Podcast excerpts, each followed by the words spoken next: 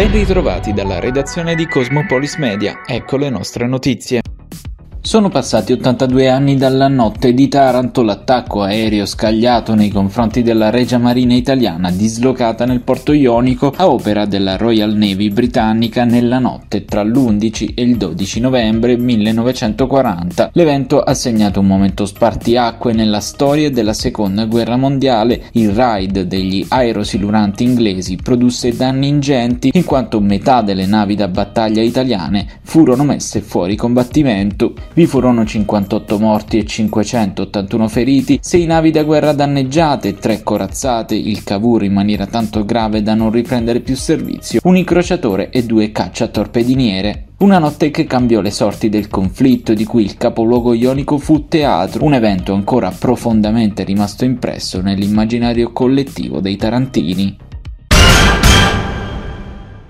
Sono 1128 i nuovi casi di Covid-19 registrati in Puglia secondo il bollettino regionale del 10 novembre a fronte di 8827 tamponi effettuati. Incidenza al 12,7%, 4 i decessi in tutta la regione, 110 le positività emerse nel Tarantino. Al momento nella regione sono 12.889 le persone positive al Covid, di cui 190 ricoverate in area non critica e 7 in terapia intensiva.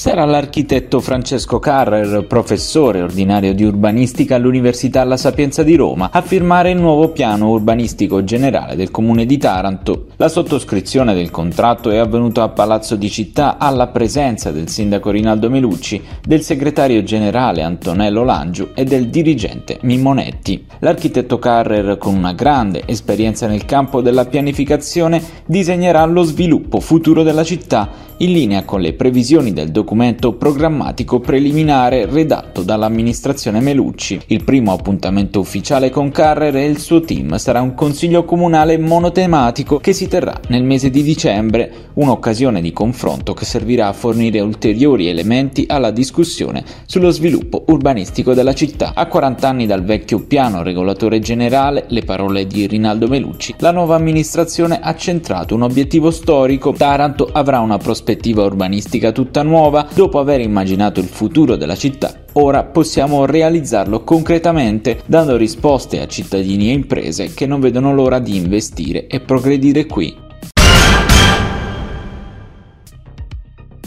Il Movimento 5 Stelle manifesta la sua totale contrarietà alle trivellazioni che il nuovo governo vuole effettuare lungo le coste italiane, in antitesi agli impegni assunti in sede internazionale sull'abbandono del fossile e sulla lotta al cambiamento climatico. Queste le parole del senatore Mario Turco, vicepresidente del Movimento 5 Stelle, in relazione alla volontà dell'esecutivo di scandagliare il mare italiano in cerca di gas. La contrarietà del Movimento 5 Stelle, prosegue Turco, non è solo ideologica ma è di prospettiva.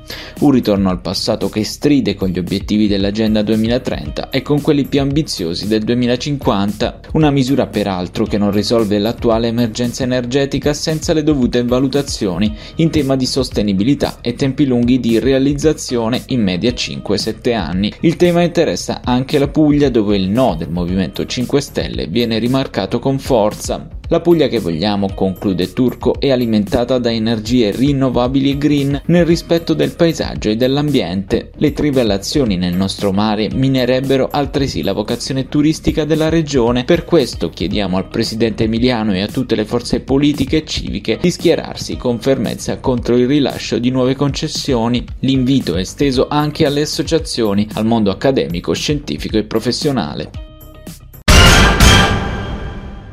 Una storia a lieto fine. Nella giornata di ieri una delle telecamere subacquee installate dalla Ionian Dolphin Conservation per monitorare i fondali del mare Tarantino era stata rubata causando lo sgomento dell'associazione. Il tantam sui social però ha permesso di toccare con mano la solidarietà dei cittadini di Taranto nei confronti della JDC, una delle tante realtà cittadine che si occupa della risorsa più importante del capoluogo ionico, il mare e di chi lo abita. Forse anche per questo la persona che aveva compiuto il furto ha avuto uno scrupolo scrupolo di coscienza, riconsegnando la telecamera ai legittimi proprietari, visibilmente dispiaciuta per l'accaduto. Sicuramente è una buona notizia l'aver recuperato la telecamera, ha dichiarato ai nostri microfoni Carmelo Fanizza, presidente della Ionian Dolphin Conservation. Quindi vorrei mettere una pietra sopra al furto che abbiamo subito. L'essere tornati in possesso di questo prezioso strumento ci permette di riprendere la nostra attività di monitoraggio del mare Tarantino, un'attività che svolgiamo in collaborazione con altre città e università italiane.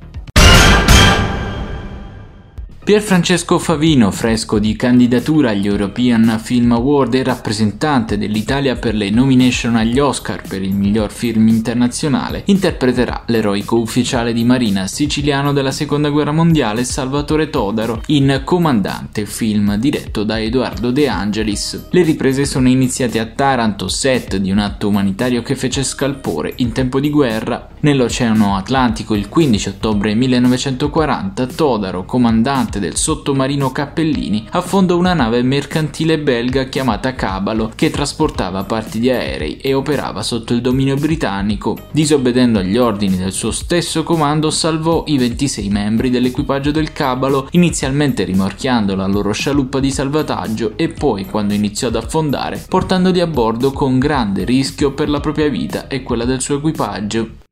Questa era l'ultima notizia dalla redazione di Cosmopolis Media è tutto, al prossimo notiziario.